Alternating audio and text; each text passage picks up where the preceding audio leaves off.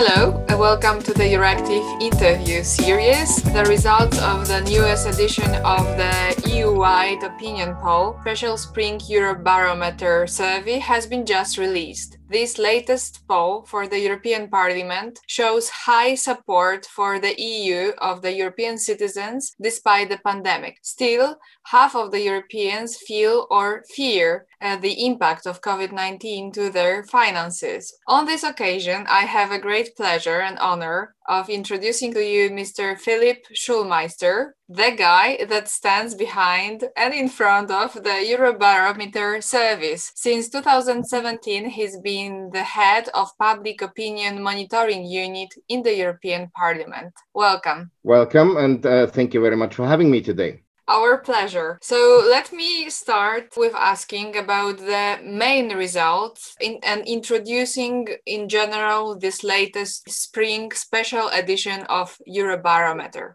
With pleasure. So, um, what we did is we were focusing on, let's say, three different aspects. The first one is how do citizens feel and how do they experience this one year of the COVID 19 pandemic in their personal life, in their finances, as you have already mentioned. Is there any such impact? But also with the view to the measures the European Union has taken. So, this is the first block. The second block would be how do they see the European Union? What's their image of the European Union? And how do they see then, as the third block, the next steps forward? Is there something that would have to change? Should the European Union go into the direction of reforming its procedures? And should it maybe focus also on different issues? So these would be the three blocks we focused on. And if you allow me, I would start immediately with the first one.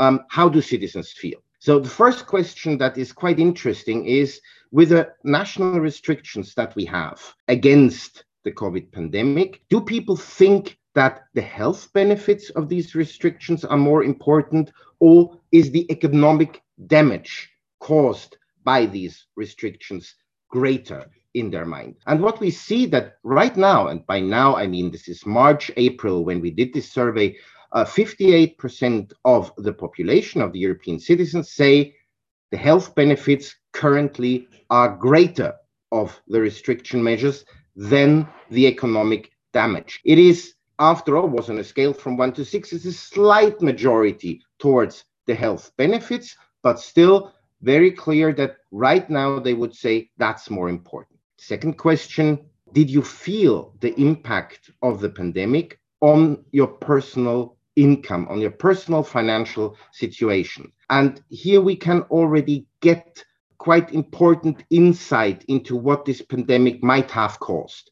31% say the pandemic has already impacted on my personal income, and 26% say not yet, but I would expect this for the near future. 42% on European average say the coronavirus will have no impact at all on my personal financial situation. Now, in Poland, this is a little bit different. And again, we uh, as you know, we always have to take one look at the European average results, but then also a very close look at the national results because they might indeed differ. And in Poland, indeed, they do differ with this question. 28% say the pandemic will have no impact at all on my personal finance. So this is 14 points less than the European average. Indeed, 36% more than on European average say they already have felt it, and 35% expect it in the future. So that would give us 71% overall of the Polish population saying, I already felt it or I expect it to do in the future. And that leads us to the next thing. How do you feel? This might not sound like a core indicator, a hardcore indicator, if you want. Uh, but it but it's the opinion poll, so it's about uh, subjective also opinions of the people. Absolutely, and I, I I truly believe that asking also for the emotional status of people uh, gives color and context. How you feel, we know this in our everyday dealings. So talks we have with family, with friends, with everyone, the way how I feel right now might very much impact on what I say, what I think, how I express myself. So, therefore, we ask since the last year, how do you feel? Current status. And right now, most of respondents would say they feel uncertainty and 37 say they feel hope. So this is this balance that we see since the last year. But can I ask uh, about the way forward? What were the previous results? Uh, has anything changed in terms of uh, this feeling of uncert- uncertainty within the last months? Do you know that? Yes, we asked this same question in a series of three surveys we did in 2020. Was a different survey mode. Okay, this becomes a bit more too technical. We cannot directly compare a trend. But what we can see is that let's start in March, April of 2020. So, really at the beginning of the pandemic, first wave. And there, uncertainty, fear, helplessness was very high. There we were around 45, 50%, pretty much as we are here. Hope was relatively low. And then came the summer. And we remember that last summer was the first attempt to open up, to go on holidays again, to have some more freedom after these first months. And this is when it changed, when hope came up, when confidence came up and took the first place. But then again came autumn with the second wave, with the increasing infection numbers throughout the European Union. And this is where uncertainty moved up again to the front position where we have it now. There is one thing that, though, is interesting as a development it's frustration. Frustration and anger are emotions that are increasing. We actually even have five countries now where frustration tops the list of what we have. That's Finland, Germany, for example, Sweden. They would feel mostly frustration with the situation as it is. And uh, is it the frustration in general? Is the this question more specific? Is it the frustration about the European Union, about the pandemic, about or in general? What's their feeling? I think uh, the question is not specifically formulated. How do you feel about what the European Union did, or um, hmm? but it is really more what is your current emotional status? It's really the general fundament, if you want, the platform on which everything else might then be. And the frustration, nevertheless, the feel, the rising feeling of frustration in many countries, for me, is clearly connected to the ongoing pandemic to that we still do not know when and how it will end. And this feeling it's up to here and i'm actually done with it. So this is what clearly comes out of it has there been any results that you found especially striking, especially unexpected? Something that you didn't expect might happen within this one year of the pandemics, or in more general terms, uh, in comparison to other Eurobarometer surveys in the past? Well, let's put it like this. You remember back in uh, the first half of 2020 when the European Union was trying to put together the necessary measures to fight the pandemic. There was quite a lot of criticism that the European Union was too slow, that it is not acting efficiently enough. We had a similar debate in some countries, at least, now in the spring, right during the field work for this survey, uh, when it comes to the rollout of the vaccines, for example. Germany, for one, uh, as one example, was one of the countries where the criticism of this joint vaccine rollout was particularly strong. So we might have expected that the overall image of the European Union would suffer from this, that people would say, not happy. And for me, really, the interesting thing is a result here is the differentiation between the fundamental support for the European Union and the satisfaction with what is concretely done. So, most surprising result, if you want, was indeed the question that we asked here What image do you have of the European Union? Positive, neutral, negative. We are, and that really sounds counterintuitive for some, maybe, but we are now, since last autumn, at the highest level of positive EU image since more than a decade. Since the last economic and financial crisis in 2012, at the end of this crisis, the image of the European Union was consistently climbing up, reaching a plus 10 points during the year of the pandemic. So, why is that? I personally believe this has to do with the lessons we have learned in the European Union over these past years. Economic financial crisis, the threat of you want Russia, China, Trump, Brexit, this poly crisis that is ongoing over the past year had one lesson. We can do things better together than on a national basis. And I think this is reflected in how people see fundamentally the European Union. At the same time, they're not happy with how it is implemented. 50% say they are satisfied with the measures taken in fighting the pandemic. 50% say they're not satisfied. So this is a balance. More Are you also asking uh, uh, what they would uh, see being done better? What they would recommend the European Union to change in the future to be to make them us more satisfied? Well, the first question is do you think that the European Union should have more competences in the future to better deal with crises such as the COVID pandemic? And the answer to that is completely clear. 74% say yes, the European Union should be better equipped to deal with such crises. It's not the detailed answer, but it gives you, again, this is not an expert survey. This is popular opinion, what people think. And this feeling is very clear. Poland, for example, 57% tend to agree that indeed uh, you should have more competences in this field. This is one of the highest results in this tend to agree field. 46% on a EU average say, I tend to agree with this statement. 57, so plus 11 points above the average, say so in Poland. So this feeling is pretty strong. And uh, there is also the next question is um, what topics should we deal with? Because that's the next thing. And not very surprisingly, public health moves up very, very much. So uh, this should be both a priority topic for the European Union and for the European Parliament.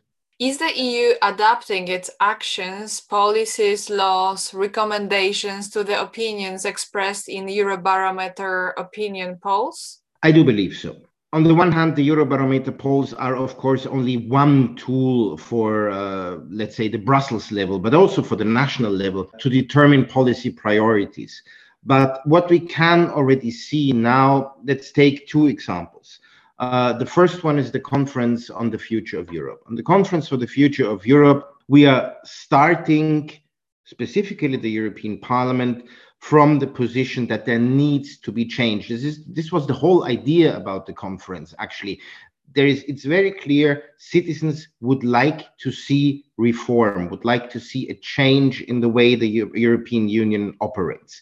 Now, the question, of course, is: Do we do this within the treaties, or do we do this by a change of the treaties? This is something to be discussed by the conference, but it is very clear already that this whole setup of the Conference on the Future of Europe is to a very large degree a listening exercise, like Eurobarometer is. We take the ideas, we take the positions of citizens, and we'll in, use this input to come to conclusions very, uh, very intensively so. And the second thing is take public health as a rising topic. It's not very much surprising that public health rose up that much in public interest as something that should be dealt with by the European Union.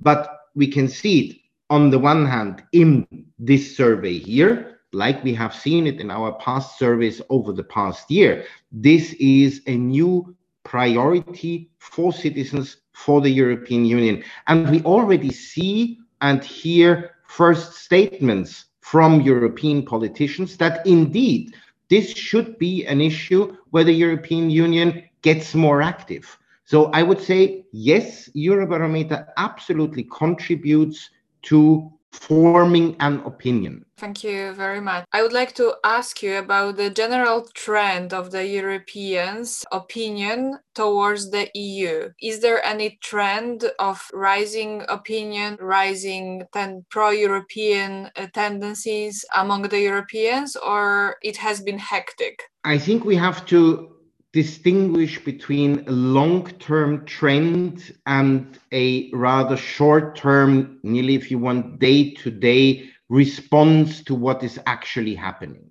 If we look at one of our results, let's oh, let's start like this. We have in Eurobarometer surveys, we have three, four key indicators um, that discuss the way how European citizens support the European Union. So, this is the question on the image of the EU. This is the question of whether people think that the membership in the European Union is a good thing or a bad thing. It's the question of whether we have benefited from this membership, but also in general, the question, for example, about trust in the European Union and its institutions.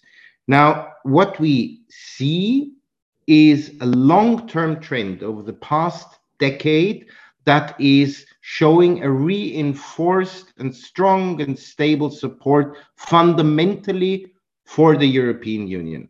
As I said before, I really believe that people, that citizens have understood that doing things together as a union, as a community, is better than to go it alone on a national basis.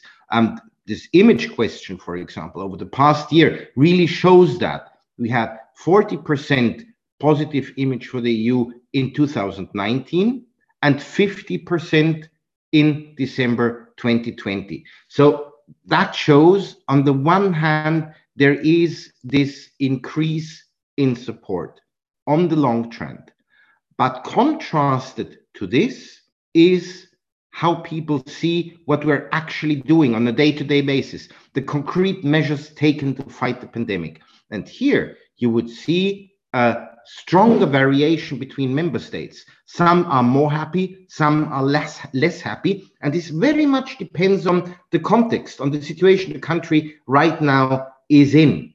And all leads to the third element, yes to the European Union, but with some reform, please. We discussed already that Europeans would like more competences of the EU over health. Are there any other areas that you know at the moment, still before the conference on the future of Europe, that Europeans would like to hand in more competences to the EU at the expense of the nation states? There is one area that we asked over over the past year, uh, which I actually found quite interesting. We don't have it in this survey uh, right here, but what I found quite interesting is, for example, the question of education. Education is clearly a national competence, and I'm pretty sure that it should remain a national competence also.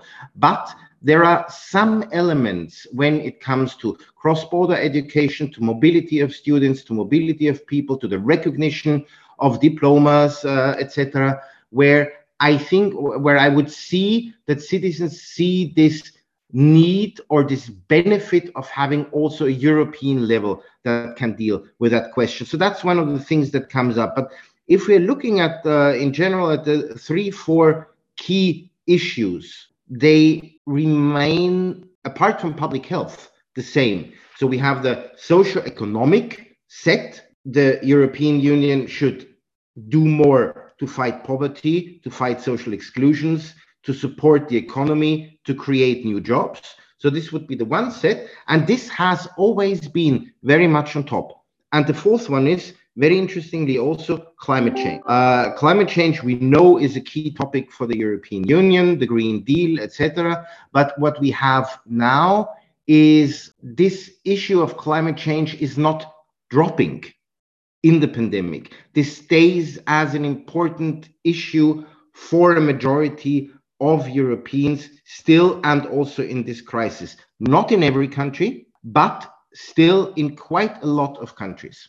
I would like to ask you also what trends uh, can you expect in the nearest and a little bit further future in terms of Eurobarometer poll results? We're not really in the predictive business with the Eurobarometer. It's more it's more the the analysis of what is right now going on. But if I'm looking at the long and medium term trends, I would indeed think that the question of how the European Union is dealing with crises such as this, the question of efficiency, effectiveness of what the European Union is doing will remain a key point.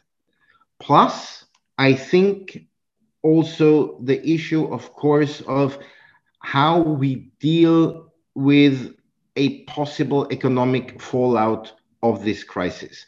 So the economic consequences that right now, even in this survey, we see, but only to a limited degree, and not as much as many might have feared in the beginning. I, I would say this is also maybe a reason why the fundamental support for European Union is still rising and, and stably on a, on, a, on a high level because the measures taken have actually helped people across the European Union to get over this year, at least on an economic basis, better than many might have feared. Doesn't mean it's over, doesn't mean the danger is over. So this is clearly something we will very much focus on in, in over the next year also there has been a paradox mm, because political leaders in Hungary and Poland are quite, to say the least, Euro critical. At the same moment, Polish citizens and Hungarians are among the most Euro enthusiastic nations, with Poland having a clear lead in most of the years of the Eurobarometer service. How would you explain this paradox? I would start relatively simple by saying there is a difference between public opinion and published opinion. And by published, I don't mean necessarily what the media are writing, but let's say there might be a difference between how people feel and what the political level says. And yes, it's true over the past years, uh, and that goes not only for Hungary and Poland, but uh, for many other countries also we see that, but let's stick with Poland and Hungary, that the appreciation of European Union membership was always far, far higher, that the benefits were much clearer seen and said by the citizens in all these polls, then you might get the impression from listening to what the political level is saying. So there, there is a there is a certain gap uh, if I'm just looking, for example, now the, at the results from this survey, we have a standard question. Would you say in general that things are going in the right or in the wrong direction in your country and in the European Union? Now, currently, 34% say on European average, things are going in the right direction in the EU. In Poland, 37% say this. So this is slightly above average. Again, it confirms that there is a, I would say, a fundamentally pro European attitude within the Polish population. Things are going in the right direction in my country.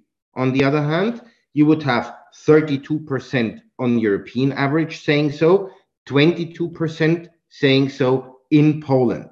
So we are less nation optimistic at the, at the moment. This is what the results of this survey would suggest. But then again, uh, one would have to delve a little bit deeper into uh, into the social demographics for each country and see to get a little bit more meat. Single indicators on themselves rarely explaining everything in one go, but in theory, I would say, in, in, in, basically, I would say public position towards the European Union or the public's position towards the European Union might be indeed different from a political positioning.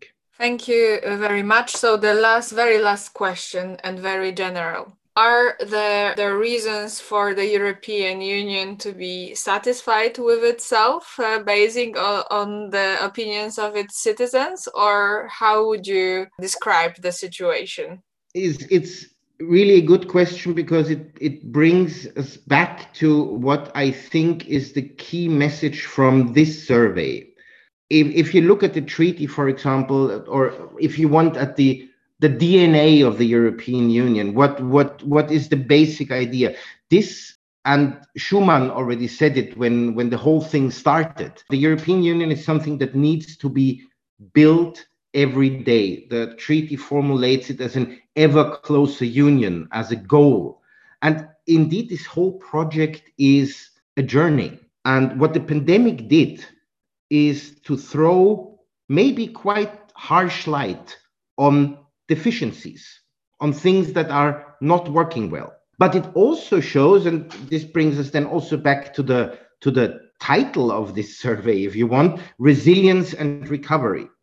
There is a fundamentally strong resilience when it comes to how people see the European Union. And there is also a significant proportion of the people saying, come on, guys, you need to change a bit.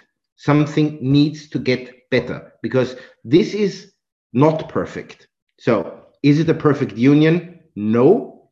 Do we need to change something? Yes. Will we? The European Parliament will do its part to that. That's for sure. Whatever the outcome will be, we can do all these things better together, as you said. Thank you very much for these fascinating insights. Our guest today was Philipp Schulmeister, and have a good day. Thank you very much. Have a good day.